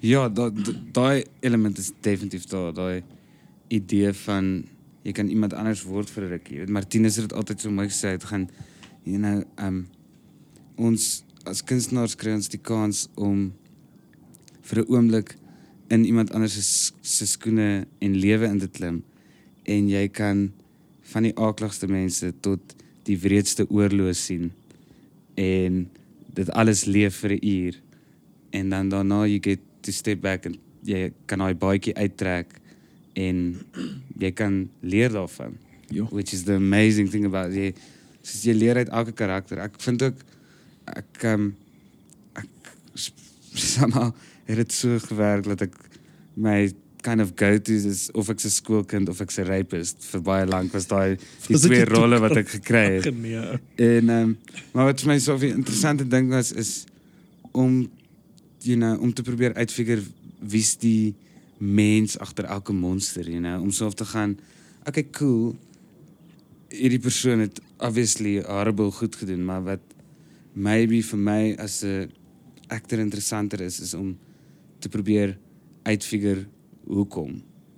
En gewoonlik as jy gaan soek na die hoekom, dan begin jy uit dan begin jy hierdie as 'n volronde mens sien eerder as net the the Hy's one evil, ja. thing. As as die description wat gaan jy speel 'n evil rapist om te gaan cool. Ja. Jy was 'n mens ewen sy lewe. Ja. En ja, dit da- daar's 'n rede hoekom mense opeindig waar hulle doen. Jy weet en eh, nie ek dink nie alle keuses is altyd deliberate nie. Ja. Is ja. Is, is jy is jy 'n method actor? Nee, nee, nie raar. Ek ek hou ek het my klein quirks wat ek van van hou, maar ek is meer so 'n 'n dier van ritueel. O, okay. Sou ek sê, maar ek ek sal soos byvoorbeeld met Nêrens Noordkaap, ek dink dit maak al vir Albert en Kion naar, maar ek het 'n ding wat ek voor elke show pak ek almal in die dressing room se klere in my rugsak in en ek vat dit saam op die verhoog en dis so, so dit is my ritual daar want ek want ek voel my karakter gaan op 'n journey en hy vat ietsie van almal saam met hom en and he brings it back at the end so dis so en met strooijonker sal ek vooraf sê maar die toespraak skryf wat ek dink die ou intent was om te doen by die troue. No way, maar jy lees dit nooit nie. Nee, so ek sê die kaartjies by my, but it never gets to that point where he actually does it. Ehm um, so ek het self sulke goedjies. Ek het ja, ek het ook onlangs die fout gemaak. ah, ek het ek het ehm um, in fynskrif speel ek hierdie ehm um, tech EP wat uh, hierdie hy ontwerp 'n battery wat basies jou foon in 30 sekondes kan vol charge. Ja. En dis insane, daai tegnologie bestaan al van Maar hulle weerhou dit seker net van man. 2013 Ja, af classic. word net uitgekoop. Classic. Ja. So in elk geval hy hy gaan na die company toe of na die law firm toe van fynskrif om nou al sy business vir hom te handle. En ehm um, maar al die scenes is of as hy uitstap by die kantoor en dan is al die mense wat agterbly is of ryk jy dagga, ryk jy hier dan. Classic. En ek is te so of ek gaan net like I'm not I, I, I don't I don't need it on set. Maar net om te weet ek het dit, het ek vir my dagga saamgevat in my rugsak. Okay. Net so om te net dit was net my klein amper so of um, Crutch. ja, is my klein ear tag. Ja ja Ja, ja. ek kan gaan okay, ek het daai daar. Okay, cool. Dude, en toe vlieg ek seker 4 dae daarna Ag, nee. Europa toe. Genee, bro. En ek is ek is Kaapstad Joburg. Joburg Frankfurt. In Frankfurt haal hulle my toe uit. En hier is nou my backpack, my hand luggage. En jy weet is daai. Nee, ek het net klou nie. In Frankfurt gaan hulle toe vir my Nee, bro. Hulle wil my sak uitpak. Ek sê vir ja, en hulle haal toe ek en Albert het vir ons in Joburg 'n bottle Richelieu gekoop want ons was so ons gaan in Frankryk, ons gaan hom terugvat, you know. Klas. Ehm toe al die bottle Richelieu uit en gaan vir my doen, jy moes net gesê jy het vloeistof in jou bag. Come on. Sit dit terug. Ek kom in toe land ons in Charles de Gaulle. O, so daar het word nie gestop toe daar. Word nie gestop nie. Was dit in 'n kansakkie? Ja, dit was dit is in 'n klein sakkie binne in my backpack. En ons kom by Charles de Gaulle, kry ons bags en as ek en Albert soos hierdie ry by douane is moeilik toe. Ons gaan net daar moet 'n manier wees om om dit te kyk en ons is self besig om om te kyk en toe's twee polisiemanne is toe half julle twee. Kom hier. Dit kan nie. en hulle hulle laat ons staan en hulle gaan en hulle roep die tannie met die hond en ek self is 'n labrador man en ek love diere. Genee. So- Kom hier so. Hierdie hierdie hond spring op my en ek sê, "Ah, oh, can I touch it?" En hulle sê, "No man, hands by your side." En ek "Ah, okay, you know, whatever." En die hond begin in die rond te spin en hulle sê, "Uh, do you smoke, man?" En ek sê, "Ja, I, I smoke." En hulle sê, "Do you, do you smoke marijuana?" En ek is so ek like ek's in Europe, alles is ek sê, "Yeah, I've smoked marijuana." En en hulle sê, "Is it legal in your country?" En ek sê, "Totally, is it legal here?" En hulle sê, "Nee." Ek sê, okay. Hulle gaan do you have marijuana with you? Ek sê nee. Ek sê, are you sure? Ek sê, I'm sure. Ek sê, look man, the dogs never lie. Nee, nee. Ek sê, dude, ek ek ek ek weet nie. So okay, we're going to search your bag. But if you tell us now, we're going to let you go. If not, you're going to get a fine. Of you're going to get deported. Ek sê, okay, Oei. search my bag man. Ek sit my bags al neer. Dis nie eens 'n minuut nie, pull hulle die bankie uit. Nee, nee. En nou gaan hulle vir Albert doen hy moet hy moet so lank deur die gates gaan. Albert is self, hy wil nie deur die gates gaan nie. Hulle is bang hy gaan 'n scene maak as ek deport word. Hulle wil hom net hier wegkry en hulle sê man just just go, he's going to join you. En Albert sê hy glo hulle nie, maar hy gaan gaan. Hulle vat my in 'n kamer in. Sluit die deur, vat my in 'n badkamer en sluit die deur. And like somewhere in my mind is ek so ek Dude, is wat is hierdie move? Wat is ek hierdie is ek is so ek's obviously fit in die kakkie so, maar ek weet nog nie Europe werk nie. Dis my eerste dag in Europa, my eerste uur. ek is so of, okay, hierdie dudes. Hulle wil actually die dag afsluit. Dis wat ek dink. Hulle is nee man. Flush dit in die toilet af. Maak die gee vir my die leessakkie terug en hulle is net so look we could see on your face that you didn't know about this.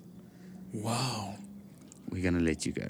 No. En shit. toe laat hulle my gaan en ja, dit was uh, is my amazing acting. Want obviously jy het nie geweet as ek nie ek, nee, ek was so dude, ek het toe hulle dit uitblik, ek het yskoud geraak. Ek was so ek couldn't Oh, dude. couldn't- en toe onthou ek eers ek het die stupid freaking bankie fynskrifte gevat as 'n little ear tag for myself.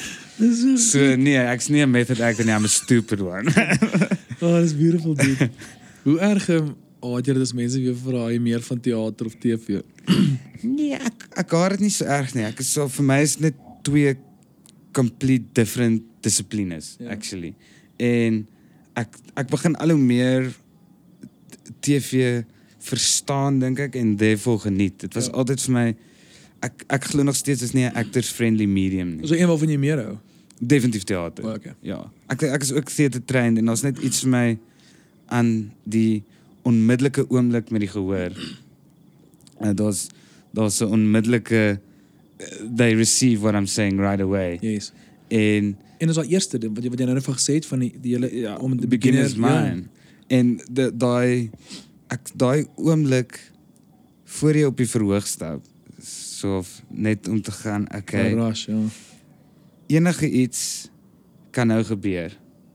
Ek weet nie wat nie, hulle weet nie wat nie. Yes. En ook dit gaan verseker nie dieselfde wees as gisteraand se Mm. performance nie. En ek dink ook daar's waar waar ek dink regtig acting vir my lê, want dit is daai idee van omdat dit nie dieselfde as môre aand gaan wees nie. Forceer dit jou om te luister en I, I, I think that's dis waar acting lê is in die luister want as ek net gaan dink jy gaan wat jy gisterand gesê het vir my vanaand dieselfde sê so ek gaan net antwoord soos ek gisterand geantwoord het I'm making a big mistake want Ja. as jy dit anders insit because you vanaand you felt something else in that line of skielik maak 'n 'n sin vir jou meer sin Ja. om dit op hierdie manier te doen en ek is nie besig om na jou te luister nie dan gaan my respons nie eerlik wees nie Ja. en en uh, op die einde is jy seker maar eintlik agter daai honesty aan Mm. mm. dink ek. So teater sal dink ek altyd my eerste liefde wees, maar wat ek nou TV was my altyd 'n onvriendelike medium want dis super vinnig. Ehm um, jy jy weet jy moet jy's besig om te probeer eerlik wees en 'n storie te vertel terwyl daar goed bo jou hang Ja. en goed baie naby jou is Ja. en en um, Jy kan dit 'n paar keer oordoen. jy kan dit ja die die die oordoen is is vir my interessant because then it then it changes Ja. wat wat vir my interessant is maar ek voel ook baie keer en ons praat nou baie daaroor op stel dis net as gevolg van die tyd kry jy so of hulle doen miskien 3 of 4 setups op 'n scene en jy kry miskien 2 of 3 takes op 'n scene maar dit voel gewoonlik eers op die laaste setup kan jy voel dat almal in die scene nou die scene se ritme verstaan ja. en en dit dit is waar die magic is Ja, maar dan is dit ook baie keer te laat want dit jy slaap jy slaap jou single, jy kan nie teruggaan en jou ding oor doen nie. Ja. Ja, maar ek het nou 'n manier gevind om myself 'n klein proses te bou vir TV soos wat dit amper in teater sou gewees het. So ek gee net vir myself so 'n bietjie meer van 'n fighting chance O, nice. as ek daar kom om te gaan. Okay, I know exactly what's going on and I have a couple of options hoe ek in hierdie scene in wil gaan en wat ek uit die scene uit wil kry en wat is die story beat wat die regisseur wil vertel met hierdie scene. As ek daai kind of goed onder die knie het, dan kan ek speel en luister so Ja. ja. wat die ander ander mense na die tafel te bring Ja. en dan sit dan sit actually quite fun. Ek moet sê Hotel is like obviously daai stel is 'n complete fluke want dit is net ek dink ook is min dat jy iets kry wat wat 4 seasons lank gaan. So Ja. ja. almal ken hulle karakters so goed Ja. dat almal hulle gee ons ook gewoonlik 'n kans om bietjie te speel rondom 'n Ah. scene en te improviseer en Ja. almal ken hulle karakters so goed dat dit so on point is en so kan vloei as mense begin in die oomblik ja, ja. reageer dat dit ja, Ja. dit is amazing. Wat teater daar's definitief my 'n groter ma- 'n to like 'n towenaars element aan teater wat Mm. wat ek dink TV nie het nie omdat dit so instant is en ek dink omdat jy daai omdat jy daai emosie omdat jy so jy is so naby aan die persoon. Met ander woorde, ek het nou julle ehm um, by Woordfees het julle nêrens Noord-Kaap gedoen hè? Ja. Was amper Vrystaat. Nee, nêrens Nee, Noord-Kaap. al, ja. en dude, dit was dit was fenomenaal. Dit was so sa- jy sit daar en jy kan nie jy kan nie keer om nie 'n oë uit te haal nie. Maar dis omdat jy dis dit voel vir my is omdat jy so naby aan die mense is. Dis dieselfde met jy het jy 1000 ton gekyk. O, 10000 ton. Ag 10000 ton, sorry. Nee, ek wil so Jezus, graag. Dude, man. daar daar is daar Ek hoor die mense het Daai geveen. donder nie op. Ek het skalkie het langs ons kaart gesit, maar ons het sê dis dis nie nie nou nie. Ons gaan nie nou 'n joke kry nie want Ja. ons wil dit altyd al, maar Maar almal almal sê ek wat die ergste is van dit is omdat dit so intiem is Ja. en in the round is. dis Sodra sodra jy net jouself recollect het en gaan dit is hulle weer by jou. Ek's okay, maar dan kyk jy op en omdat dit in die round is, sien jy iemand oorkant Yes, jou dude. wat snot en trane huil en dan jy sommer net weer. Ja, dis dis brutal. Daar het jy gedoen. Maar maar nêrens Noordkaap was vir my so want ek dink is omdat omdat mense so naby aan julle is fisies. Dis vir my dis vir my 'n geografie ding. Ag, 'n geografie ding? Ja, demografie? Nee. Dis 'n dis 'n ding wat ek ek sien dieselfde vertrek as jy ja. en ek voel wat jy voel. En ehm um, dis wat dit dis wat dit so ma magical maak is daai uh, is jy toer, maar dis daai selfe daai vreemdeling ding want hier's jy, julle is drie op stage. Mm. Klomp vreemdelinge sit daar 100 rand neer om net te kom kyk wat hier aangaan en dan stap jy daar uit en jy's jy's opgedon, emosioneel. Maar dis my so Ja. fascinating. Mense weet shows is sad. Soos ek hype 10000 toe. Ek sê vir almal dit moet dit gaan kyk.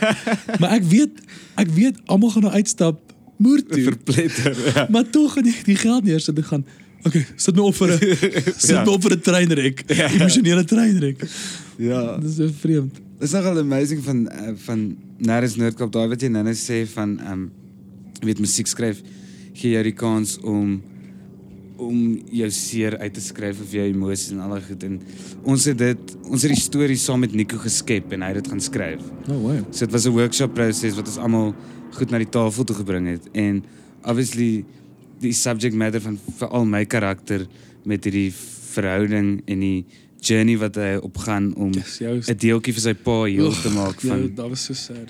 En ehm um, ek dink as ek nie 5 jaar terug daai ervaring met Jaco gehad het nie, sou ek nie myself kon toelaat om met 'n gehoor daai so Ja, weer oop, oop en weerloos amper te rou te kan deel nie, net om te Wow. gaan dis ek kan en ek gaan nooit in dit in met die idee van okay, ek gaan nou weer vanaand met my ma se dood deel nie. Dit is net so somehow along the way en is nie baie keer nie eens in my monoloog nie, so iets van Albert of Keon my net vang en then I'm in that world en Wow. en ek, dit is so lekker om die vrymoedigheid te hê om daai weerloosheid dan te kan deel. Dit is Ja, dude. Miskien is dit ook selfsugtig in 'n manier, maar Nee, maar dit is nie. Ek dink dis 'n dis 'n safe space in die eerste plek, is 'n safe space. En onthou die teaterganger is daar om om te kry wat jy gaan gee. ja. Mense gaan, mense, jy stap in 'n movie in, jy stap in 'n teaterstuk en jy jy, jy stap in en jy ruk jou bors oop en gaan Uh, doen met my hart en siel wat jy wil want ek koop in en wat nou hier gaan gebeur. So dis ek dink is glad nie selfsugtig nie. Mense het die kunste nodig. Mense het mm. Mm. musiek nodig, movies, teater. Soos soos jou lyf brood nodig het en melk en water, het jou siel die kunste nodig. Dude. Dit Mm. is dit is wat jou siel aan die gang hou. So mense, ek dink is glad nie selfsugtig nie. Dit is dit is maar deel van die lewe en ek dink mense stap uit verander op soveel levels. mm. Ja, wat baie interessant is, en ek dink dit is ook hoekom ek van teater hou, die ehm um, die ou wat Shakespeare in the Park in New York ran dink ek. Hy hy sê die ding van jy weet die amazing ding van teater is dis 'n gedeelde ervaring. Jy jy sit saam met klomp mense. As mense in 'n teater instap en daar's een ander persoon, gaan jy, "Ag, oh, damn it, okay." Dis nou net twee van ons. Whereas as jy in 'n in 'n movie huis instap en daar's een persoon, is jy super dankbaar because uh, then then you actually going to have the experience, Wow, you know. wow. En dit is amazing van teater is jy share net vir 'n oomblik share jy saam met klomp mense om jou 'n storie en ek is mal oor daai idee. Maar dis die grading van wat ek dink van die teater vir alles is waar mense brein inkom want want julle julle show is daar's niks op stage nie. Meaning Ja. jy het jou backpack en jou en jou en jou boksies waarin jy die grond nou sit maar dis niks. Verder is dit is dis in my brein kleer ek daai wêreld in. Ek gaan na die plaas toe en ek gaan saam met jou deur Europa en Ja. elkeen elkeen maak sy ervaring van op maar dit is dis ook die grading van dit waar dit vir my 'n bietjie TV en movies own is dit los plek vir jou om deel te neem en mm. ek kan saam skryf. Waar as ek 'n movie kyk, dan sien ek dit dan is alles vir my geteken. Die, Ja. die kar is rooi. Ja. Ja. Die meisie lyk so. Waar as jy 'n meisie beskryf in die storie dan kan ek haar inkleer en ek sien haar soos ek haar wil sien. En, As di- en dis dis wat dit ook gedeeld maak is ons ons skryf saam in hierdie ding in 'n mate. Totally. En ons het probably een van die most experimental teaterstukke wat ek al gemaak het was um ons het verlede jare 'n ding gemaak met die naam Balwig en Brommel 'n comic book style kiddie, daai kiddie, die kiddie show by Nee, nee nee, dit was Bubble 8. O, dude, ek, ons het bal gekyk by Aardklop. Ja. Sick, dit is mind blowing daai So, ding. so dude. dit is nog daai wat jy sê van niks op stage nie. Dis nou nog ons het tot die volgende level gevat waar ons like twee mense in 'n blok gesit het en vir Gertjie Bessels en vir Mr Cat and the Jackals buite die blok en hy doen so die soundscape en ons het pretty much met ons lywe en ons hande en denkbeeldige spray paint hierdie wêreld probeer skets. En die crazy ding van dit is as jy na die tyd met mense praat en hulle sê vir jou goed soos daai groen gun man. Dan is jy soos Wat 'n groep. daai groen gun is cool né it was like ek nooit het ons gesê is groen nie. Nee dis net dis it's a, it's a gun. It's, Ja. it's what it is. En ja dit is nogal cool dat mens mense s- bereid is om so in te koop en hulle eie verbeeldingswêreld oop te maak Ja. vir die ervaring Mm. dis cool Nee, is powerful dude. Jy doen great werk. Ou. My laaste vraag. Ek wil praat oor die dood. is jy iemand wat bang is vir die dood? nee ek dink ek was super bang vir die dood Mm. jy so daai idee van it can come at any moment. En nou is dit juist die ding wat ek daarvan embrace. Want omdat dit enige oomblik kan kom, forceer dit my nogal so 'n bietjie om in die oomblik te probeer leef. Ek kry dit nie altyd reg nie, maar Meer te YOLO. ja, net net te gaan so leef van oomblik tot oomblik want jy kan nie regtig Mm. die future enigiets predik nie. Ja ja. En ek dis sure dis 'n super super gevaarlike plek om om te wees I, I guess. Ek dink baie jy weet die vraag wat ek die meeste dread is so wat jou 5 jaar plan. O ja. Ek is nie actually eers seker wat ek môre Ja. aand gaan doen nie.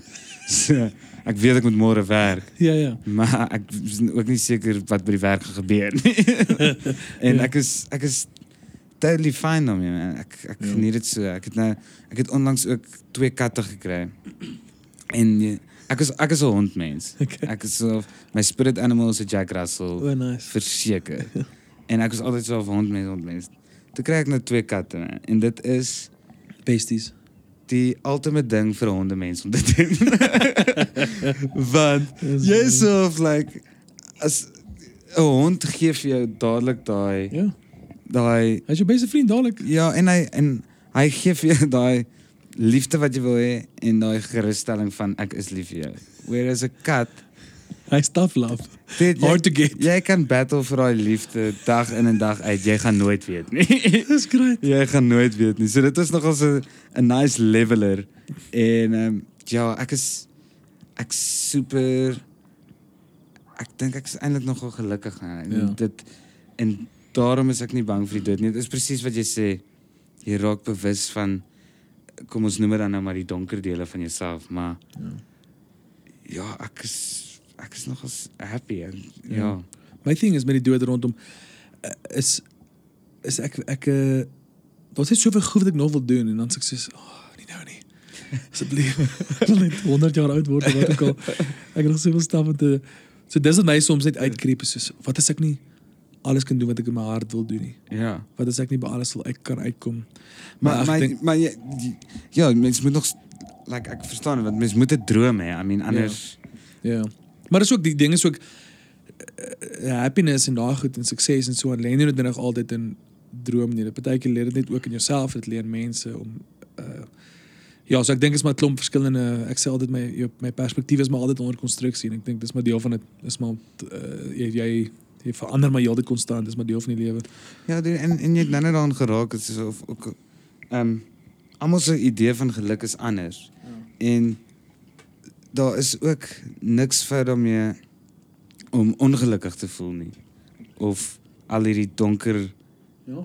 idees en gedagtes te hê. Dit is super normaal en menslik. En ek ek dink jy's reg oor like mental health is so belangrik. Mense is veral met mense goed nou is baie meer vrylik bekombaar. Ja. En dit is so hartseer dat jy weet ek dink veral miskien ons ouers se generasie en en therefore so of 'n bietjie oorgespil na ons toe, maar toe ek klein was was iemand wat na sielkundige toe gaan het was daar groot fout. mee. Ja. En dit is hoekom- nie so nie. Maar as jy dokter toe gaan is dit fyn. As jou been seer is, gaan sien jy iemand en iemand is nie weird nie. Nee, Maar en as jy kan siel seer is, nou is dit sommer hierdie weird. Oh. Ja.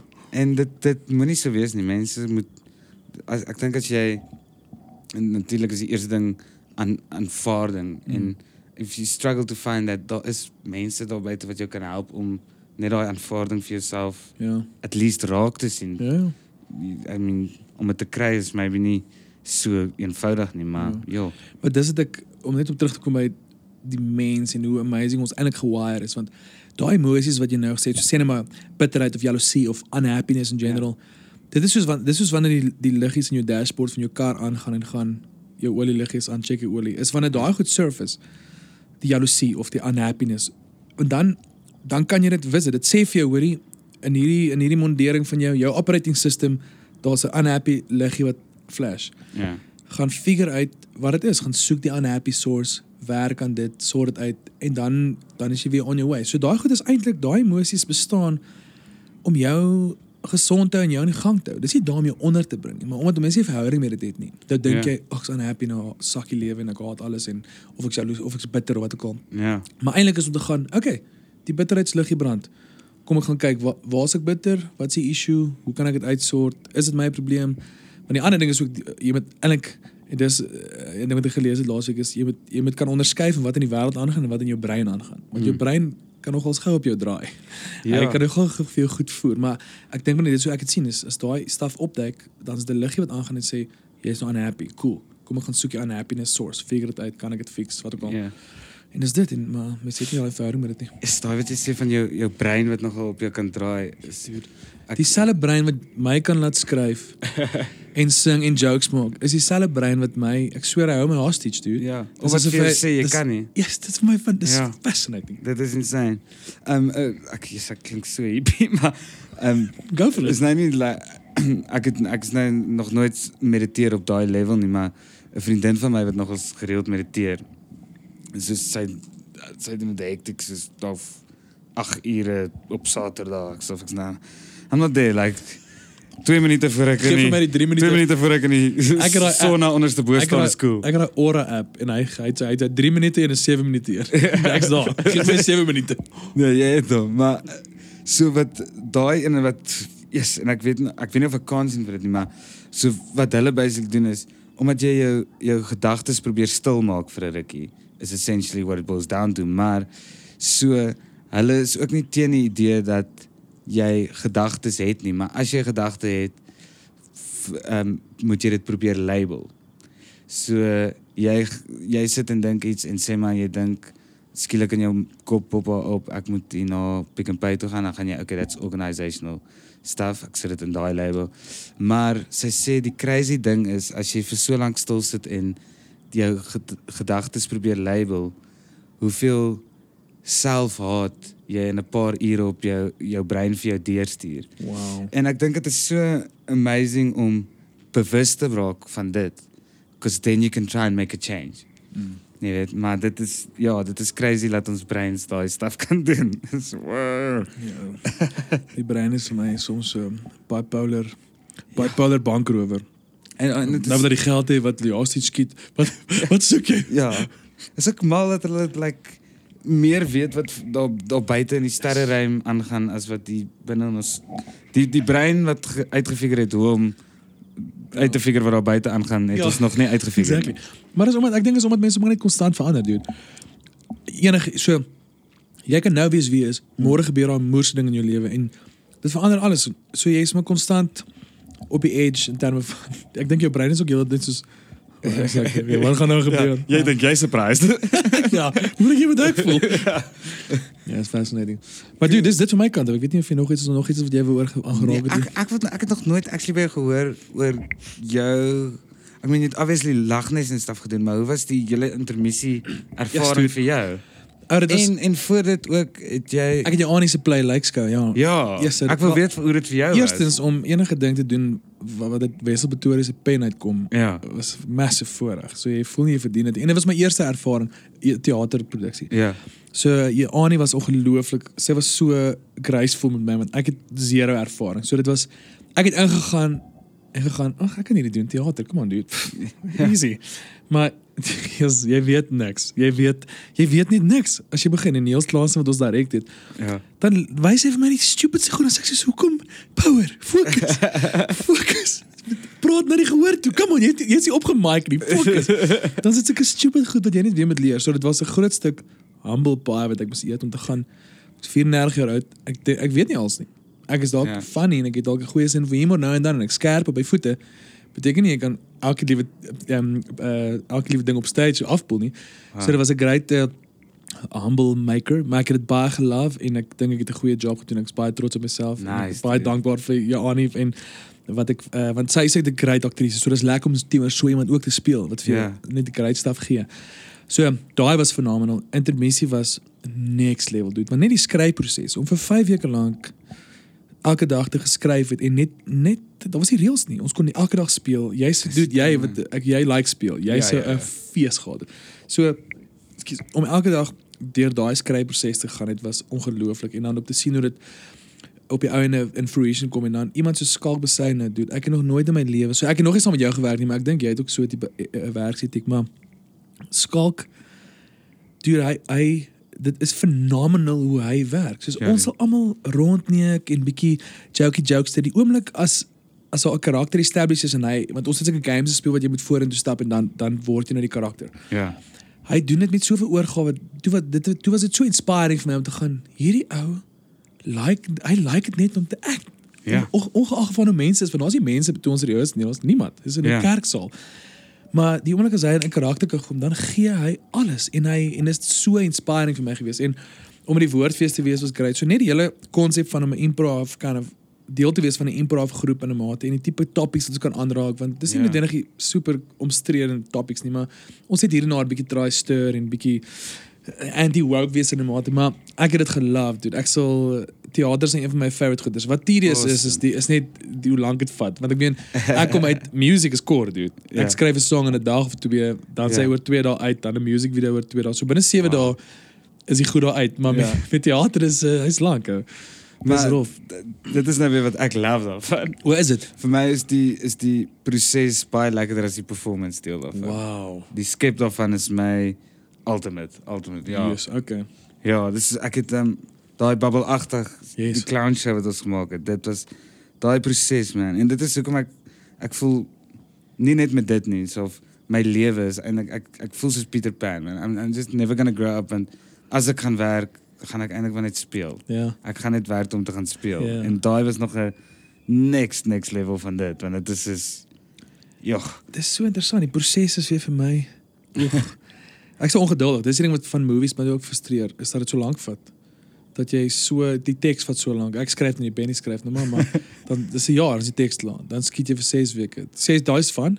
Maar dan is die post-production weer 8 maande. Dis- Dan na 2 jaar is jy soos is oor dit. I don't know man. I Dit don't is so snaaks. Die proses ja, ain't my thing.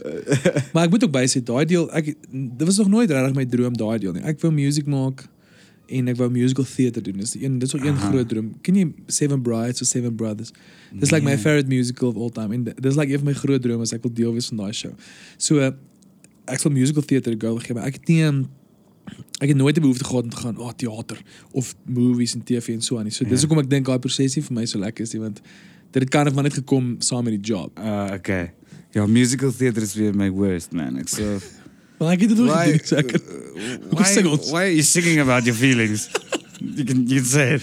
Ja, ek sê lank so. Praat dit by. ja, come on. Hoe kom dit so 'n semineer hierdie gesprek? Come on. Praat net dit by. Ja. That's great. Ag, dis cool man. Jo. Mm. Maar thanks vir jou tyd, bro. Ek waardeer dit Dude, baie baie. en Ek is so ek is so lekker. En groot die view fan. is ja. sensational en die Malibu en Coke is 'n absolute Met bedryf. vakansie. Bly rich. Ja. Nee, maar ek is duur, ek is regtig in alle eerlikheid so groot fan van jou werk. Jy Ah, dude. jy is vir my een van daai actors dis soos soos Benny sê altyd atlete atlete hardloop elke dag. Daar's nie elke dag 'n race nie. Maar hulle hardloop elke dag. Ja. En jy en jy en die manier hoe ek as ek nou sien die die shows wat jy doen en hoe baie jy travel en en hoe jy konstant net aanhou werk en dis vir my so inspiring en dis my wat ek like is dis lekker om te sien hoe iemand lief is vir wat hulle doen. Ah ja. Daai liefde is is 'n inspiring thing vir my en ek uh, ek love dit van jou en ek weet ek ken jou nie moer so goed nie maar dit is my moer lekker om jou uit te hang en Dit is uh, hou aan inspire en uh, hopelik is daar nog is daar nog iets soos word daar nie nou 'n amper vrystaat series nie? Hulle is besig om om te werk aan scripts vir 'n Nerdens Noordkaap. Ag nee, o, nêrens Noordkaap, skus. skus. Ja. Okay, lekker.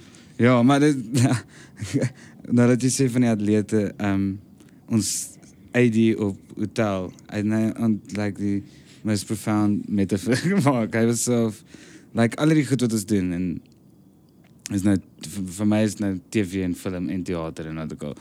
Is so vir hom is dit so sokker. You know, daar is daar's 'n goalie en daar's defenders en daar's midfielders en daar's strikers.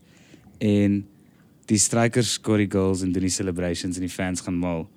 Maar die bal het deur 'n klomp Wow, mense gegaan om daar Nice. uit te kom. So dis altyd so like sure I I get to score the goals sometimes, maar Ja. daar's Onthou net onthou Baie net onthou net shit. wie vir die bal gepas het. Daar, voor ja. jy geskor het. daar's baie goed wat gebeur b- before you see Ja, the goal. Dis So, nice, dis ja. nice. Ons moet dit maar sterkte met uh, hotel verder. Thanks man. Cheers.